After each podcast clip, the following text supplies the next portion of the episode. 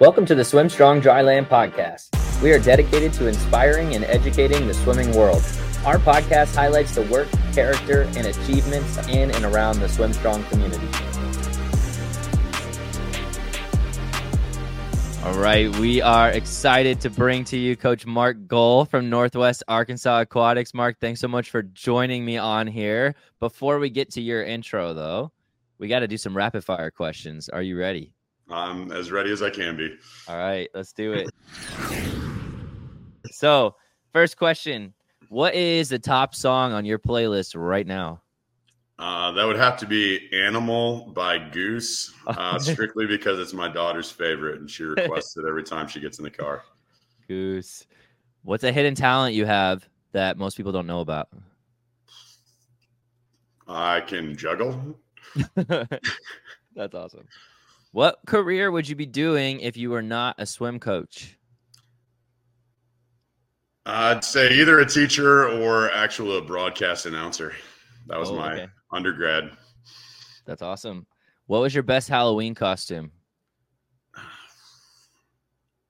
That's a tough one. Um, I actually I was a computer one year, and I uh, this is way before laptops, so I actually made a I cut it out of a cardboard like box and created my own keyboard coming out from the cardboard box. and that was yeah, that was it. Oh man, I'd love to hear the story behind that one. Uh, what's your favorite swim meet memory? Too many to uh, count, maybe. I don't know. Uh, either my first national championship uh, as a team or first national championship as a coach. Those are both two pretty special memories.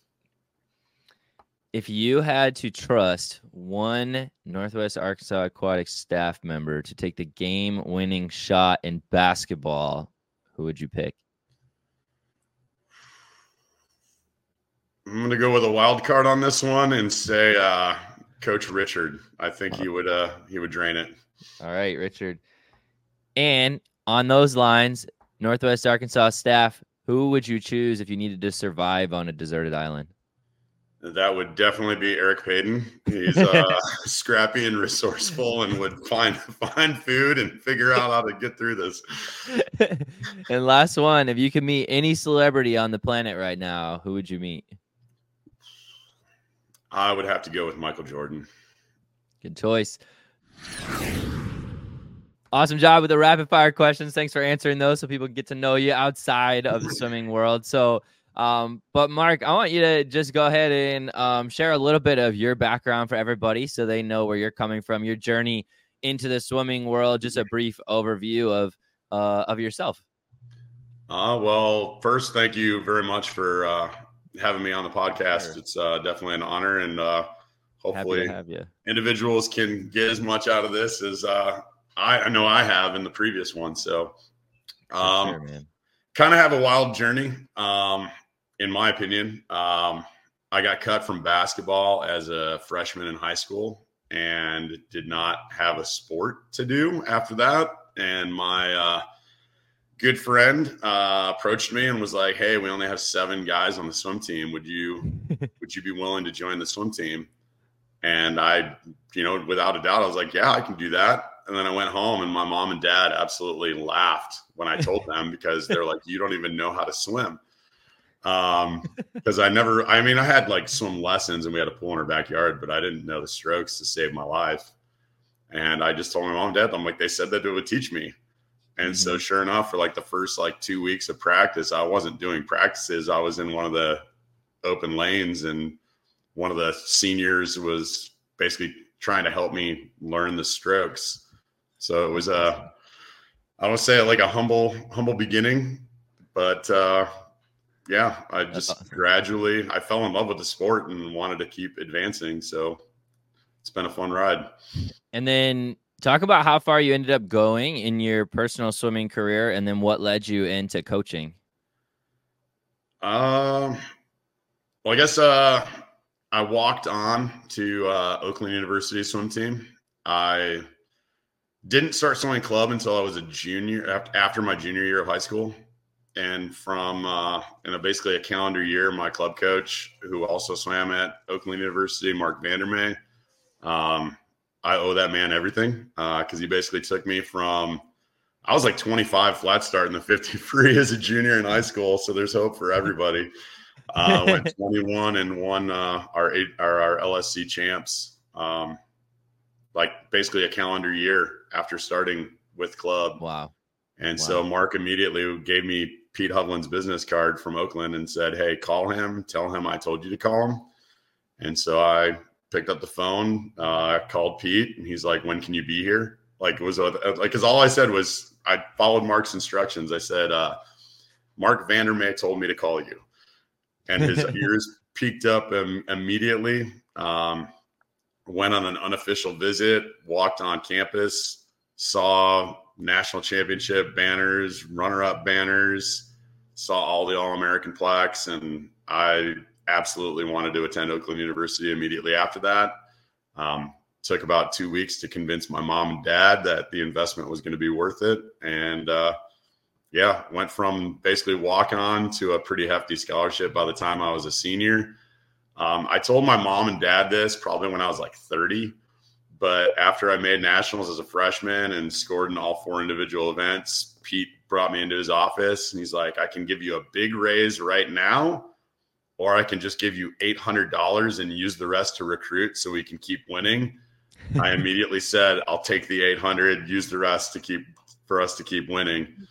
Um, then sophomore year, uh, same scenario, except I was on a national championship relay that year. And he's like, I can give you a total of a thousand now and keep recruiting, or I can give you a big bump. And I was like, just give me the thousand. In my mind, it was like I walked on, I wasn't getting anything. So even something was was worth more than nothing. Um, but yeah, it was. Uh, What'd your parents say after you told them that story? They were a little little upset, but happy at the same time because it cost them a pretty penny. But I did get my fifth year paid for. So That's awesome. That was a, really... a, little bit of a reward. Um, but yeah, the high, I mean, the highest level I ever swam at was U.S. Nationals in '98 um, in Minneapolis. Um, really cool experience and uh, one that I'll remember forever. I was actually in a heat with uh, with like some D1 national champs in the, in the 100 free. Um, and I was actually 15, he was either 15 or 16. Anthony Ervin was next to me.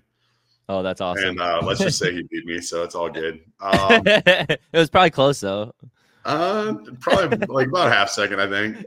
Um, that's not bad. But no, that was uh that was a lot of fun, and uh, I actually tried to make a run at trials in 2000, two years after college only trained for three months and missed it by like 16 100. So, gotcha. Is what it is. Um, but I was well immersed in coaching by then. Um, and to get back to your second part of the question, I think it was uh, after my sophomore year of college. Um, the older brother of one of my college teammates told me he needed assistance. Um, and it was at the Rockford Riptide in Rockford, okay. Michigan. It was about 25, 30 minute drive from my mom and dad's house, but I basically coached there Monday through Friday. Um, Aaron just threw me into the fire and was like, all these 10 and unders, he's like, teach them fly. And I'm like, I don't know how to teach them fly. And he's like, figure it out. so it was fun. And then, uh, it was, it was really inter- an interesting piece of this. It was like 2004 or 2005 Rockford High School won Michigan High School State for the first time in school history and like all these kids that I had worked with in the summers, like in those back to back summers, were on that team. So it's hmm. kind of cool to see That's all awesome. these kids that I uh, coached when they were like, you know, 9, 10, 11, were ended up being on a, on a high school state championship team. So it's cool to see.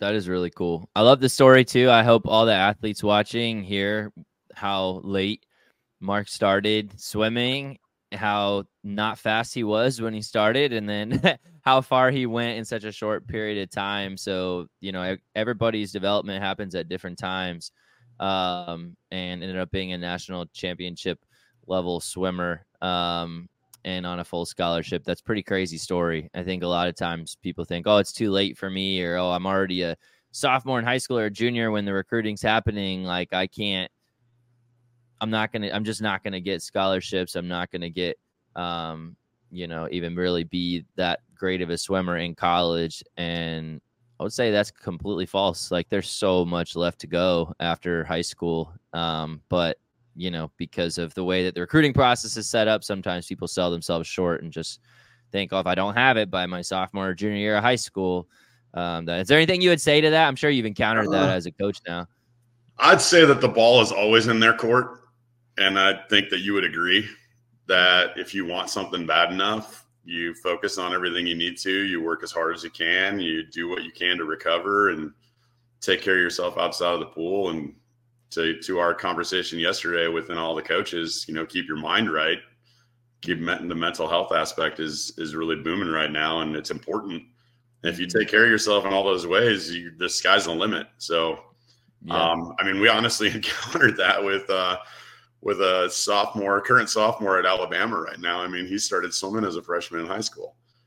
And just it's it's so much fun to to see that. It's so much more fun actually to see it on this end because you get to see so many more outside of just what you did. So yeah, yeah, yeah. The coaching side of things, and that's something that's always been um, a ton of fun for me is having the privilege of working with you and Northwest Arkansas Aquatics because um, I've learned so much from you in our time um, working together and your passion is contagious if you're ever on a pool deck with mark you know you're on the pool deck with him uh, it's got the most booming coaching voice you'll ever hear but the uh, such a deep passion for this sport. And also something i've always admired is that you are always looking to learn like super humble in that you're always having conversations with coaches always trying to get better. You you already did this on the podcast a couple minutes ago always crediting other people for your success and for where you are in your journey. And i've always admired that and tried to take after that in terms of just continuously be learning and always uh, be asking questions and um, one of the things that you have taught me and a lot of people in the swim strong program about i'm sure outside the swim strong program um, is race strategy, and that's really the main topic I want to dive into and pick your brain on because I feel like coaches should will get a ton out of this and get a lot of insight, um, whether they know a lot about this subject or nothing at all, um, or somewhere in between. I think the amount of time you've spent diving into this is probably different from most people. Um, and so, going into this topic of race strategy as a coach, um, talk about how you developed a passion for that? When did you start thinking about race strategy? Was this like post um, swimming career? Did you learn it while you were swimming and you started to gain that passion, or what did it look like in, as far as uh, your mindset around that? Uh, I'd say it definitely began as a swimmer, um, mainly because of error and uh, and basically failure to execute. You uh, pretty much are put in a situation where you need to learn from that in order to be successful. And uh, I mean, I can even recall as a senior in high school, prelims of the 100 free at high school state, I flipped ahead of the guy that went 44 in, in prelims and he went 43 and was state champ in finals. I, I was ahead of him at the feet at the first 25. I'm like, woohoo. He beat me by over four seconds, but I was ahead at the 25. Um, now I kind of, kind of you know pick on the kids a little bit uh, that are in those those shoes or um, but they you know they learn from it and um, i do recall uh, it was 100 free at a at the mid-season meet my freshman year i didn't do anything to change you know i didn't i didn't learn from that because no coach had talked to me about it my high school coach you know basically was like you got to go like that's what he was telling me is like you got to go and so, I mean, in that race, I think I might have gone 48, going like 22 high to my feet. Like I died and it hurt so bad, but I didn't know anything differently. And then uh, it was like mid season meet my freshman year. You know, we do a little drop rest and shave. And I did the exact same thing because I didn't learn. And mm-hmm. nobody really had talked to me about that leading up to that. And then I got out of the water. I walked over to Pete and he was just like, "What were you thinking?" And I remember I told him, "I'm like, oh, I felt so good that first 25." and he said, "Because I died in that one too." And he goes, "He's like, Gole. Everyone feels good the first 25." And so then I started like, so then I got the wheels turning a little bit. And then I think I had the 200 back that same meet or something like that. And one of our assistant coaches, you know, because he must have saw something in me. Uh, he just said, "Hey, I'm going to give you the simplest 200 backstroke race strategy you will ever hear." And I was like, "Okay." At that point, I'm like, "I'm willing to give it a try." And he was like, he's like, just steady support kick the first 50. And he's like, kick hard off your walls to get up to speed the second 50. He was like, build your legs the third 50. And then the last 50, kick as hard as you can. And so I remember trying that. And I think I like dead even split the 200 back and went my best time by like seven seconds. That's crazy. And so it was like, it was like my mind was blown. I was like, and then, and then I do have to credit uh, James Collins, uh, one of my teammates. Uh, he was like a higher seed in the 200 free my sophomore year at nationals. Because to me, the 200s are the hardest. Like it's a, it's basically a sprint, and like you can't go slow. Like there's never, like when I tell kids not to go out like too fast or overwork their legs or do this, like I'm never telling them, like go slow. Like there's mm-hmm. never. I mean, the only event that I tell kids to not try at all on the first 25 is the mile or the thousand. Like, you know, they're doing 40 lengths or 66 lengths. Mm-hmm. Like you don't need to try the first 25. Like I, I, it's always comical when you see somebody dive in in a mile or thousand and sprint. Like, like you're gonna feel that. Yeah. Um, but no, it's like James at nationals my sophomore year. Like we were in a we were gonna be in a battle, and so every point mattered. And I was seated outside of the top 16 with my best time and I needed to get top 16 to get team points. So James literally told me, he's like, stay on my hip. I will pace you where you need to be at the 150. And then it's, I'm just going to just drop the hammer and make top eight. And you got to fight for your life to get top 16. And he told me that before. Yeah. And so, like, I had no idea of what I was doing with my like like physically to do it. I just mm-hmm. followed his instruction mm-hmm. of staying on his hip. And I ended up getting 15th in prelims. He got top eight. Like it was like a it was like a plan worked. That's awesome. And and I ended up looking at my splits and I was like, oh my gosh, I had no more than a second and a half difference from my first to my last 50 there. Like he he set me up perfectly.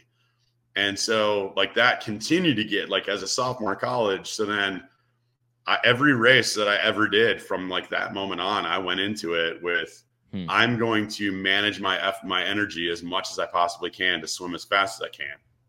And yeah. and the, yeah, there are times that it worked, there are times that it didn't, but and that's what I want every swimmer that I coach. I want everyone to go into a race with a plan and then try to execute the plan. And it's and kids conceptualize it differently like I try to give them the basis and then they may think about it in what they think is going to work and then they mm-hmm. try to execute what they tell me and like all things like sometimes it works to the T and sometimes it doesn't and we learn from it and we try to adjust it the next time. Yeah. And, and I mean I've had races in that where I've coached that I literally like a mile where I never once ever had to like signal because they they executed like a perfect race, and those mm. are very rare, and those are cherished, and and, it, and, it's so much fun to watch. Like, awesome. I remember a girl broke a school record in the 1650 of a girl she idolized. Like that girl was a senior when she was a freshman, and she her best time was like 45 seconds slower than that time. And in like another three years, wow, she broke that record. And if you put the ghost splits next to that, like she would have been over a 25 behind at halfway and wow. she would have ran her down and beat her wow. and that that would have been fun to watch but oh yeah uh, but yeah i mean don't don't like i guess to that like i am passionate about race strategy because it meant something to me as a swimmer and it helped me as a swimmer mm-hmm. and to me as coaches it's our responsibility to do everything we can to help our athletes be successful yeah obviously in the pool but and beyond but I think that the level of focus that goes into executing it because it's not just the day of. Like you can give you can give any swimmer the, the right race strategy if they don't have the training behind it that that basically mirrors it or reflects it, mm-hmm. like it's not going to happen. Yeah. And so like I try to tell our kids all the time, like we train the way we race and we race the way we train. Like we're always negative splitting stuff. We're always descending stuff. We're never flying and dying in practice. and so we're not going to fly and die in a race. Mm-hmm. I mean, there's, yeah, a hundred, you got to take it out, but there is some level of control even in a hundred, like that yep. people don't realize. Yeah. And, and even in a 50 free long course, like if you're not going 21, 22, you got to build the first 10. If you don't build the first 10 to 15, you're going to die. And I experienced that. Like I felt that when I, I felt that prior to going to college.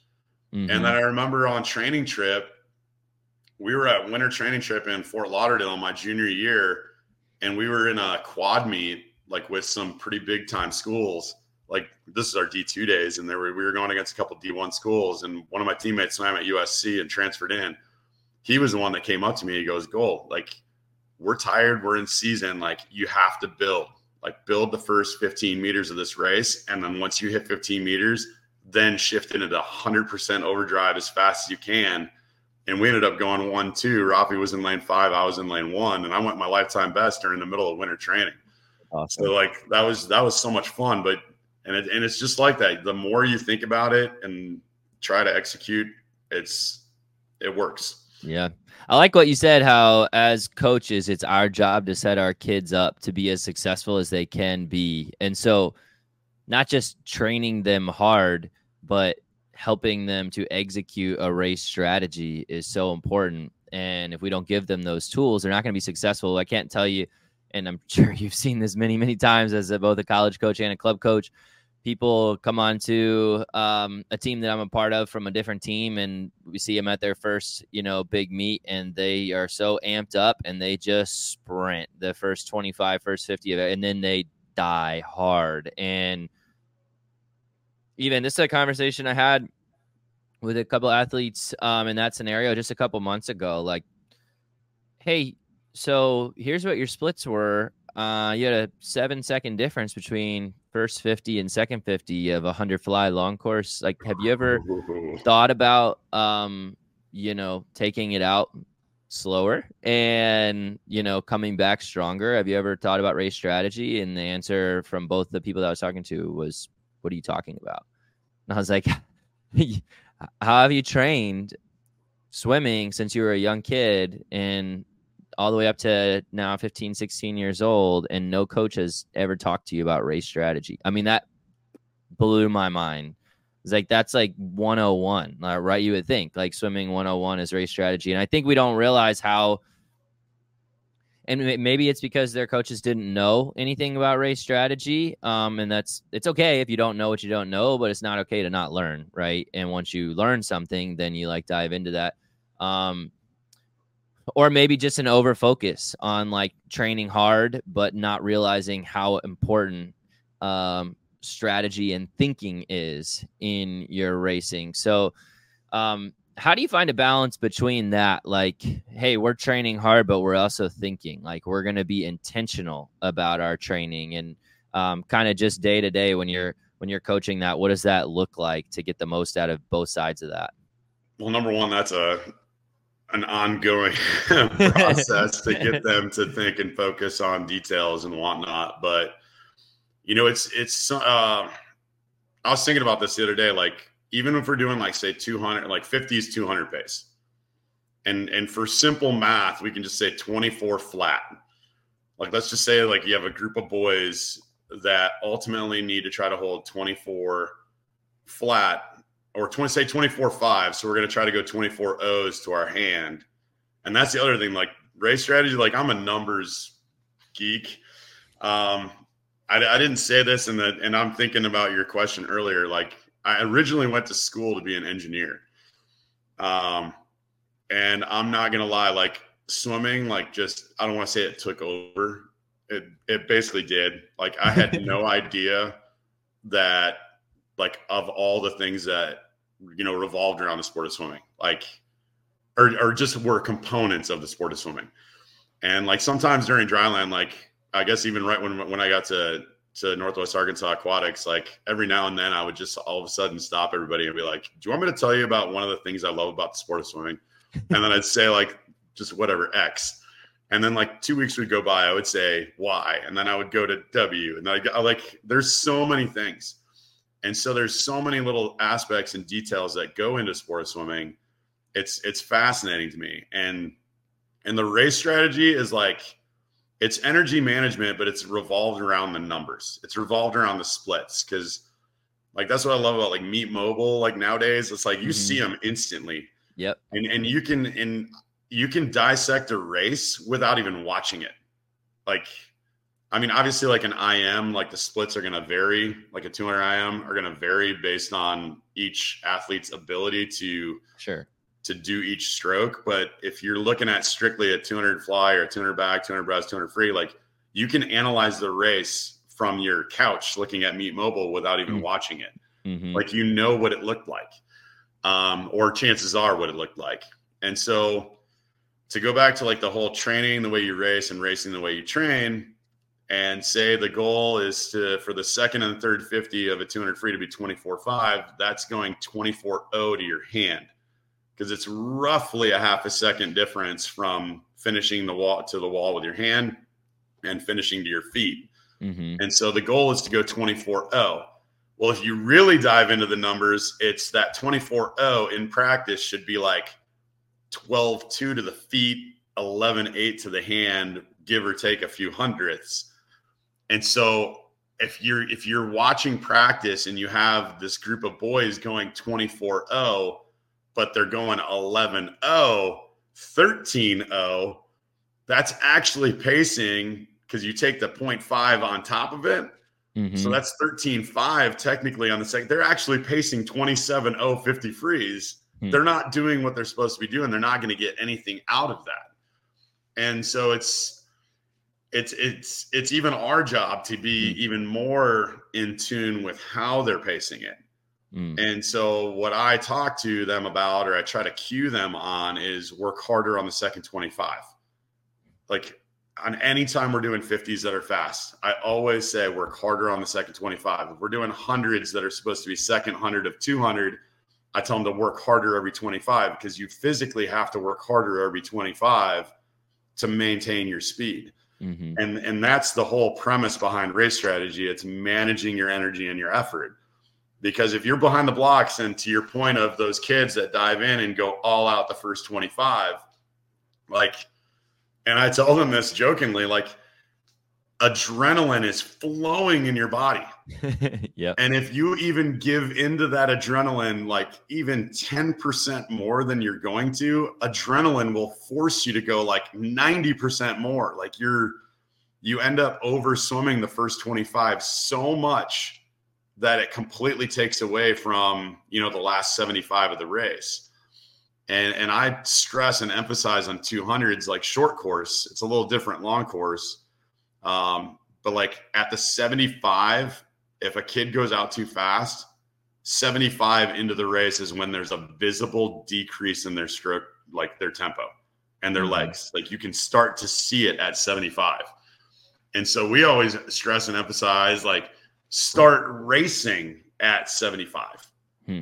Like build the first 75. Like and then start to race because then when you're going to start to race is when they're starting to slow down and chances are you're going to be catching them within mm-hmm. the next 75 and then blowing by them the last 50 and they can't mm-hmm. do anything about it yep um, coach eric if you talk to him sometimes about race strategy um, he always uh, kind of talked about when he was in in high school and college about racing the distance races. It was like anytime he saw somebody go out, he'd be like, "I'll see you in 250 yards." like, like his, he kind of like joked about that even even last night in practice. Like that's awesome. It's you know you you want to you want to properly pace yourself. Like I mean every every like I don't want to say everybody, like not everybody runs, but like you think about it in terms of like running a 5K or running a half marathon, like you mm-hmm. don't just sprint right away or you're going to be hurting. Yep. And it, and it's the same thing with everything, but uh, obviously like a hundred, you got to go. Like I said earlier, like there's, it, and it vary, it varies per stroke. it it varies on everything.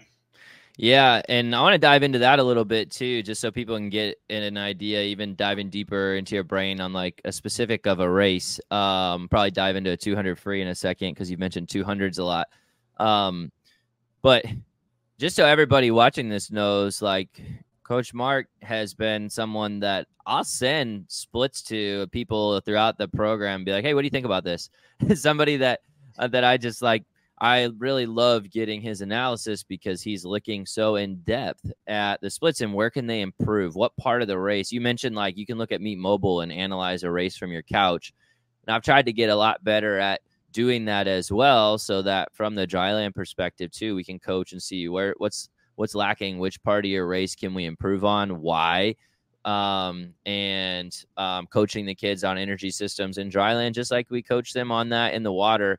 And um, you know, I remember specifically when I first started working with you, I think about four years ago, three and a half, four years ago.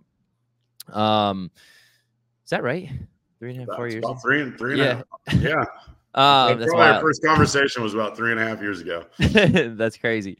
Um, that's time flies. But anyway, uh, it just blew my mind for a second. Um, I remember like kind of in that first season having um someone in the program swim a really great race, like a really great overall time, and I was excited. And I remember sending you the splits, and you're like, "Hey, do you realize like how poor of a race that was uh, compared to where they could be?"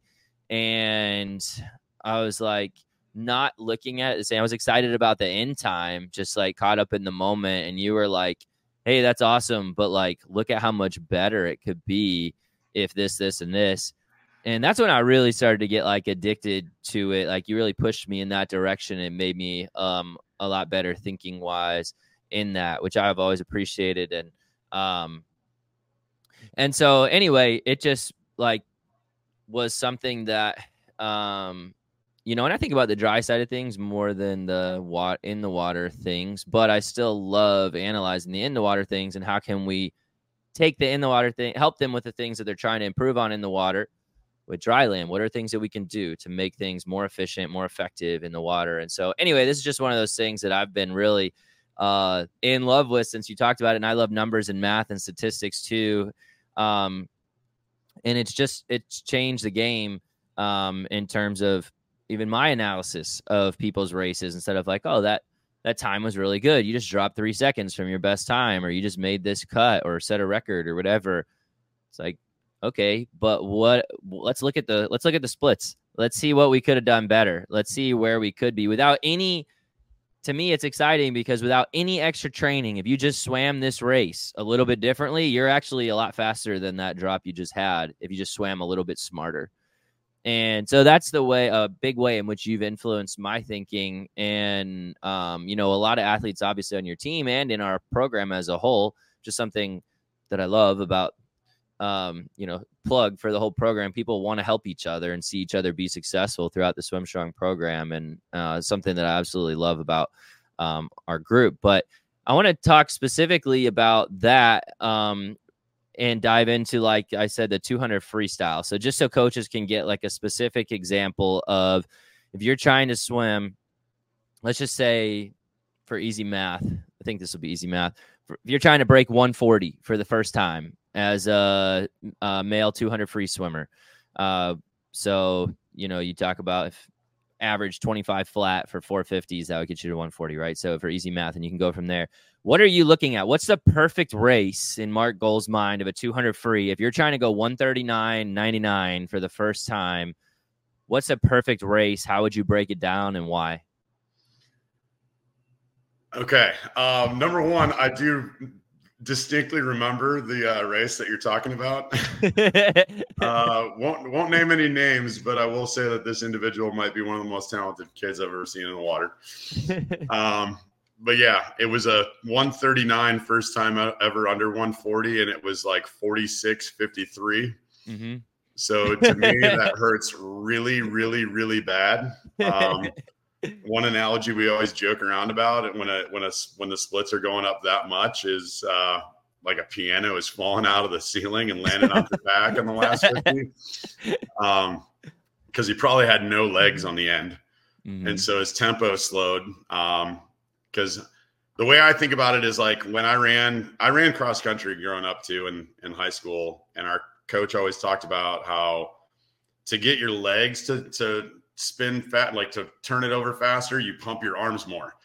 And so I view it as the legs are that to your arms in swimming. The mm. the faster your foot speed is, the higher you can you can turn your your stroke rate over. Um, so from an energy management standpoint, like obviously we talked about the adrenaline behind the blocks. Like you don't have to go hard the first 25. You will be fast. Adrenaline will take you out. So your stroke rate should be the slowest on the very first 25. Mm-hmm. Um, and your kick should be the least on the first 25. And then when you flip, you got to start working harder on that second 25. Um, I remember the 200 free was specific to my race strategy presentation at the elite camp a couple years ago. Mm-hmm. And I remember asking the this question and all the athletes went through every 25 except for the right answer or in, in my mind what I the right answer is. And obviously everybody conceptualizes each race different but i asked all the athletes i think there were 40 of them i said what is the most important 25 in a 200 freestyle?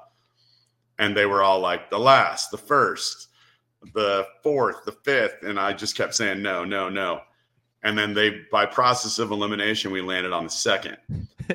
And the reason why in my mind the second 25 is the most critical and important 25 in that race is whatever you go on the second 25 it sets up the second 50 and so in order to maintain your speed the second 25 should be no slower than a second and a half than your first 25 okay. And if it's greater than a second and a half then your second 50 is going to balloon up and you're going to go too slow on the second 50, no matter how fast you come home, you're not as fast as you could have been. And the reason why I have the number 1.5 in my head, and, this I will give 100% credit to one of my mentor coaches of Jeff Cooper at the Oakland Livewires. I mean, that guy's a, a mad scientist in his own right. Um, I learned so much from Jeff working with him for almost an eight year span. And he was the one that taught me about the 1.5 because if you went an all out 25 from a push to your feet and did an all out 25 from a dive to your feet, on average, it's 1.5. Hmm. And so you don't want to be slower than that 1.5 because that means you're slowing down, you're decelerating in a race. And we don't ever want to decelerate in a race, no matter how long it is. Hmm. Um, I know Katie Ledecky is coined the phrase all races are sprints. Some are just longer than others. So um, and and in that regard like if you watch even her race like you can see it when she overswims the front end. Like you she doesn't shift gears on the back end. Mm-hmm. um, and and i know she's getting back to swimming the way that she used to. And that's exciting because she's been kind of rounding the corner and putting some times on the board again. Um, so I guess I'll talk you through like what I would say strategy wise first, and then I'll try to do the math in my head. I'll, it'll be a rough, rough estimate, but we would always talk about first 25 complete easy speed, stretch out your stroke. Um, and we always talk about accelerating ever so slightly into every turn, no matter what, because the more speed you carry into the turn, in my mind, the more speed you carry out. Like mm-hmm. if you mm-hmm. go into a turn slow, you're going to come out of the turn slow. Mm-hmm. Um, so that's something that we really emphasize. Um, so just kind of accelerate into that turn a little bit with those last couple strokes to set up the second 25. The second 25, you obviously have to start building the legs ever so slightly. Try to increase your tempo. At, when like when I say ever so slightly, I mean like minimal. Like we, I use the old school strokes per minute tempo. I know some people do strokes per second. Um, I can try to convert the strokes per second in my head when somebody does say it. Um, but like a 200 free in my mind, like an ideal stroke rate going out would probably be like 40, 40 per minute. Um, and then that second 25, if they were 40, that should be like 40 and a half. Like mm-hmm. that's how, that's how minimal the stroke rate should increase. Um, and then again, you know, accelerate a little bit going into the 50 and then at the 50 just try to maintain like It's it's I tell I tell them all the time, build into the start end. Like from wherever you're at, build into the start end and then try to maintain it on the going towards the turn end. Um, because we want to be swimming the same speed for roughly the first hundred um, or first 75. But then when you hit the 75, I mentioned this earlier, you want to, that's when the race starts. Like in your mind, that's when the race should start. Mm-hmm. And so you have to start putting in a little bit more work to to have that momentum going into the second half of the race. And so when then when they flip at the 100, that's in my mind when you really need to start engaging your legs because you've gone out with your arms, you've you've been strong through the 100 and for simple and simplistic terms, I tell the younger swimmers go 85, 90, 95, 100 with the legs, the, the remaining 425s. Like, so they have a, a percentage they can use in their mind. And some kids can kick harder earlier than others. Mm-hmm. Um, but that's the the simple simplicity of it. And by kicking 85, 90, 95, 100, their stroke rate will continue to raise up just proportionally. Hmm. Um, it's something that I've seen even just in, in watching my college teammates do a 200. Um, I wasn't, I never made the A. Well, no, I can't say that. I did make the A final as a junior. But when I was a freshman and sophomore, I would just watch my teammates. Like I would swim and then go over to the side and cheer cheer them on and watch how they were doing things as well. Mm-hmm. Um, I tried to learn, like you know how you say, like you learn from every race you do. Mm-hmm. Like when I was a team, like a swimmer, I would try to learn from every single race I was watching. Hmm and I was a I was a geek, like swim nerd. I back in the day of VHS tapes, I would record D1 nationals off of TV, and I would watch them on repeat. Like I would get home from wow. school every day. I'd have an hour and a half, two hours before I would go to school. I'd watch D1 nationals, and I would watch it over and over and over. And I'd pick a different swimmer in a different lane and watch their splits. Um, back in the day, Swimming World Magazine did this and it was amazing. And I'm so bummed that they stopped doing it. I like want to reach out to whoever their editor in chief is. If you have any connections, by all means, or, or SwimSwam, whoever, whatever swimming publication out there, they literally would show the top eight of every single event at D1 Nationals, and they called it comparative splits. They would hmm. rank the swimmers first place down to eighth.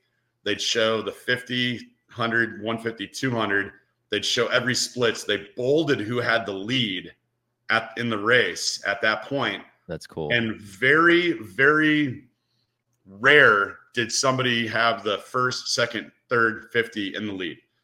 Like Leon Marchand is probably changing that a little bit. Um, different animal by all means. Um, but even when you watch like Phelps swim the 100 fly, I don't think he was ever in the lead in the first 50 of 100 fly when he won a gold. Um, Aaron Peirsol, 100 back, very rarely in the lead at the first 50 of 100 back in the Olympics when he won gold, even broke the world record. I don't think he had the lead when he did that. Um, so, what does that tell you? That tells you that it's about maintaining your speed, not how fast can you be at the 50. Mm-hmm. Um, this may be a contradictory opinion or a hot take, but I don't think Phelps wins the 100 fly if, if Michael Cavic actually swam a smart race. I mean, the guy had an insanely powerful butterfly. His technique was incredible, and he flied and died. Mm-hmm. Um, people blame him. Uh, sorry, people blame his finish. Well, his finish was a result of how hard he went in the first 25. Hmm. And so that's that's the way I break all those down. But yeah. numbers wise, to get back to that, um, in my mind, you can't be out any faster than 23.5. Okay. If you're going out faster than 23.5, that means your second 50. I mean, if you go out in 23.0, your second 50 should be 24.5. And then if your second 50 is 24.5, your third 50 should be 24.5. Your last uh-huh. 50 should be maybe 24 low. I mean, that's going 137 going yeah. out in 23.0. yeah. Um, and and honestly, those splits right there are almost to the T what one of my former swimmers did at Winter Juniors when he won the console heat uh, back in the fall of 2019. Mm-hmm. Um, and he, with his permission, those were the splits that I used um, at the elite camp. Mm-hmm. Um, what's awesome now is he goes 133 at Auburn. So um, still still swimming it smart to some extent, but I know his coaches are trying to get him to go out harder. But when he does go out harder, he doesn't finish. Mm-hmm. And so I, I, wish more coaches thought about that because sometimes they'll be like, "Well, you're not going out fast enough." I'm like, mm-hmm. no matter how fast you go out, there's gonna you're there's gonna be a take away at the end. Like if you give up energy on the front end, you're going to take away from energy on the back end. Yeah. Would you say with the 200 that you so you just mentioned like that was a 137. So if we're trying to break 140 based off the splits you said, would you say 24 0, 25 5, 25 5, 25 0 would be 25 like, low. That's under that's under. 25 well, low, yeah. No, that's over. That's 140 point low because it's 24 plus a 25 and you're 25 5 and 25 5 in the middle is 51 so 51 plus 49 low is 140 points so you, if you're swimming an ideal race you're probably going to be around 23 8 23 9 going okay. out to sneak under if you really manage your energy and your like, effort flawlessly. Okay gotcha. So like 23 8 23 9 and then 25 4 yeah 25 3 put you under same thing 25 4 25 3 and then 25 flat maybe coming home on the last yeah. 50 and you're under 140 yeah. So i think that's interesting um, and really important for people to know because i think when people are trying to break barriers like that and ah, i don't know man and i was, t- I text you almost every year during like big big time championship meets but I, I was watching like ncaa's and conference championships and i saw like three people who swam a smart 200 i saw like so hard they go so hard and i'm seeing people go like it's like yeah you're going 133 134 132 some people i'm like you could go 129 if you just swam a little bit smarter and I wonder um, how much of that is pre-workout. I'm not gonna lie. oh man, that's a subject. I, uh, I'm, I'm learning from all our kids that go to college. They're like encouraged to take scoops of pre-workout before they race, and that's oh. gonna spike their heart rate. They're gonna they're gonna just they're gonna feel like they're gonna swim through a brick wall. Like, I, don't know. Oh man, that that would be a good case study because that's actually there you go. that Brittany is.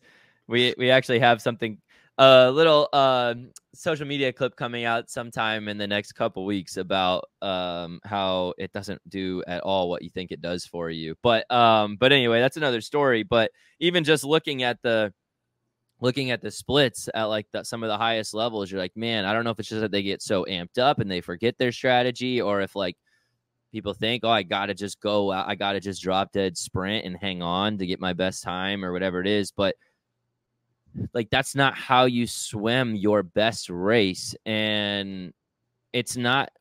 I know some people have the opinion of like just fly and die or just like sprint until and see what you can see what you can do and and that's fine um but i don't think the science supports that right? And you even look at people who have world records like David Popovici right who has the 100 the 100 freestyle that's a sprint event. Everybody would say a 100 freestyle you're just gunning it.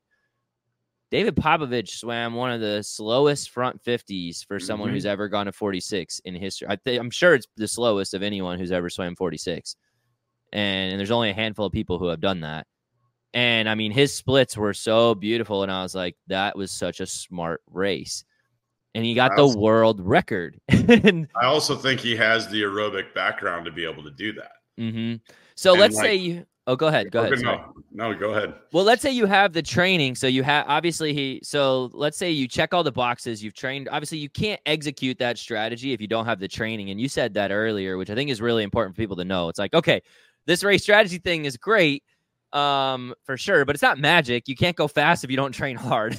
So like let's not let's not get that twisted. That's not at all what's being said for sure. So let's say you check all the boxes. If you've done all the things right? Um training in the pool um training with dry land taking care of yourself outside the pool all those things. You've checked the boxes. Now it's just time to execute a race. What's the the science behind like for someone who would be like well, my swimmer's winning, like doing fly and die, like because you have people who are really talented who will still beat people who execute a good race strategy mm-hmm. if they just go out and die. Um, what would you say to them specifically from like the scientific standpoint? Why are they missing out on their potential? And like, what would be your counter to someone who says, "Well, look how fast they are when they just sprint"? Well, I mean, obviously, outside of the uh, if they manage their energy and effort, they'd go faster. But um, I mean, to me, like the science behind the strategy is like the whole lactate production, like lactate clearance. Um, like you got to be for 200s, you got to have the aerobic fitness level to to be able. Like they said that Michael Phelps, when they tested his blood lactate after races, it would it would it would drop to almost zero within a matter of minutes. And like that just that's crazy. that blows my mind. And they said that it was like he was such an aerobically efficient machine. And it's like leon marchand is kind of becoming that type type athlete is that they're almost clearing the blood the lactate from their blood as they're producing it. It's like they're almost using it as fuel. Um i mean the other day like in a college dual meet didn't marchand go 139 in the and the two fly, and then minutes later you go 139 and the 200 back. It's like yeah. you, you don't do that just by you know doing whatever like race pace every now and then. It's like those guys are, are models of consistency and and they're so aerobically fit. Um, but like the more aerobically fit you are, like the faster you can take your races out because your threshold is going to be higher. Like you're not going to be at the point producing lactate on the front end of those races. And so I would I would just encourage them to to try to get their kids to be more consistent with practice and and all the and training every energy system to be able to execute that. Um, mm-hmm because the kids that just go fast and want to go fast all the time, like yeah, they're going to be able to go fast going out. Mm-hmm. Um, and I and I don't mean to bring this one up, but it's like the same as Michael Andrew in the 200 IM in the Olympics. Like, yeah, he can go out fast, but can he close by going out fast? Like the answer that we that we saw at both trials and the Olympics was no. Um, is that going to change? I don't know. It's uh, we, we we shall wait and see. Mm-hmm. Yeah, I think it's interesting. Just even from and Brian um, McPherson, our programming director, does a great job with talking about energy systems too and educating around that, even from a dryland perspective. But in the sport of swimming, you are using all of your different energy systems in every race. Like, make no mistake, even in a 50 freestyle short course, your aerobic system is working. The percent, like, the percentages change, yeah. right, from race to race, obviously, but it's still working. And technically, it depends on the person. So, you know, you got your um, sports science geeks out there who'll be like, this uh, you know, we'll debate exactly the amount of seconds that you can sprint for, but I can tell you that nobody's sp- able to technically sprint for an entire 50. Um, even if you're going 17 like Caeleb Dressel, your phosphagen system, your actual ability to all out sprint doesn't go typically beyond like 10 to 12 seconds. You can push that a little further with training. It might be a little less, might be a little more for some people. I don't know. Maybe you could push it all the way to 17. I'm not. I'm not sure. Every human is different. I've never questioned the limits of what humans are capable of, but there is a limit, and it's a very very small threshold. So when you're like drop dead sprinting, um, you know, beyond the last 50 or last 35 of a of a race, you're not actually drop dead sprinting, right? Like you can't.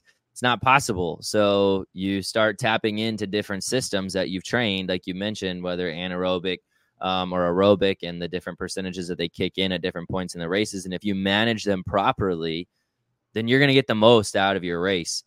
Absolutely. Because your stroke technique will stay together and you'll actually be able to, um, if you manage your energy systems right, you're going to be able to get the most out of each of those moments where your stroke technique is right. And it just, it works together. So, I think the science supports what you're saying. It's a part of like training smart, not just training hard um, but also you can see it right? And you can see the potential in people. And so i think yeah it does drive me crazy when i see the potential of some of the top level swimmers um, who who just aren't executing that or don't know about that. And um, so but i think if if kids can learn it from a young age and have that ingrained in them um, as a part of just what they do man they're gonna get so good at it because it's not something you just like you said, it's not something you just get from the start. Like you have to practice it. It's not going to mm-hmm. work every time you do it. And you're going to fail. And sometimes your second 50 is going to look way different from what you want it to look like. And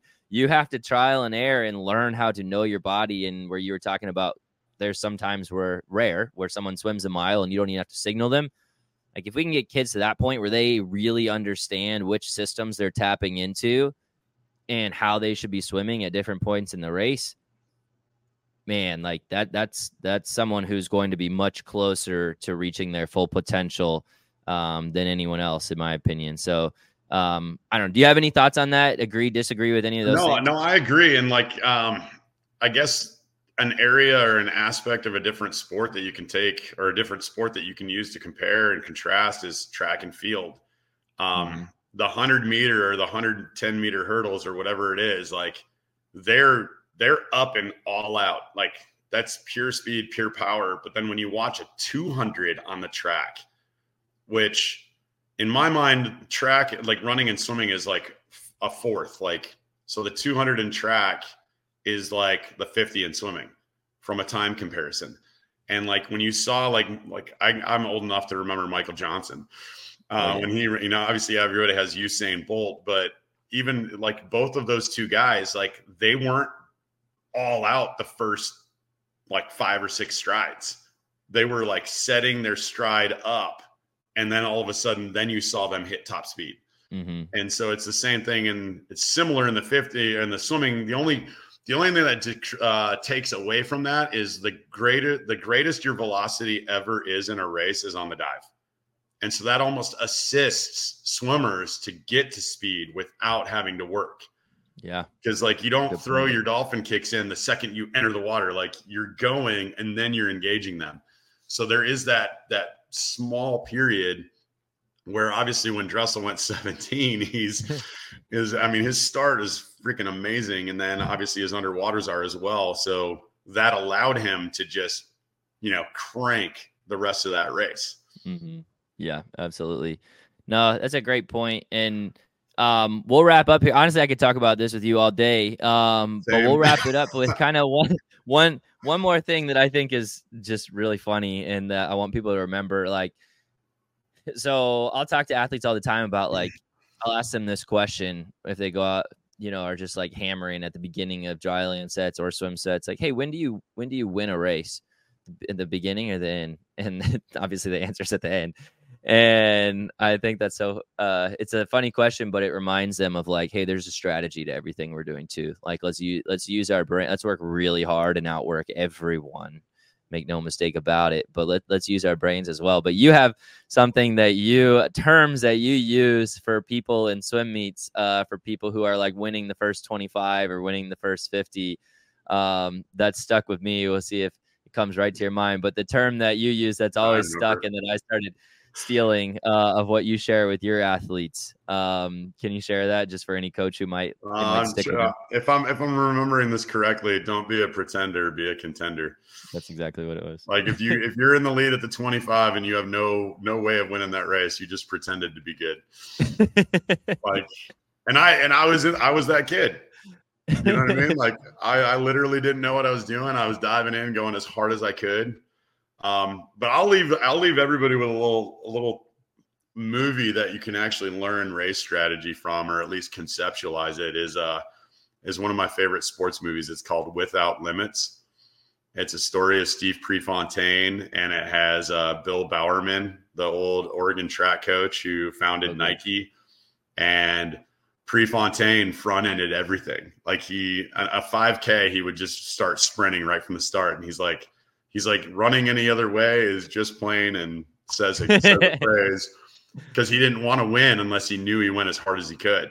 Mm-hmm. And his coach was like, finally, like, hey, trials are coming up. Like, the only way you're going to make the team is if you beat this guy. And he's like, well, how do I do that? And Bill Bowerman literally had the splits written up on a on an envelope, like mile splits.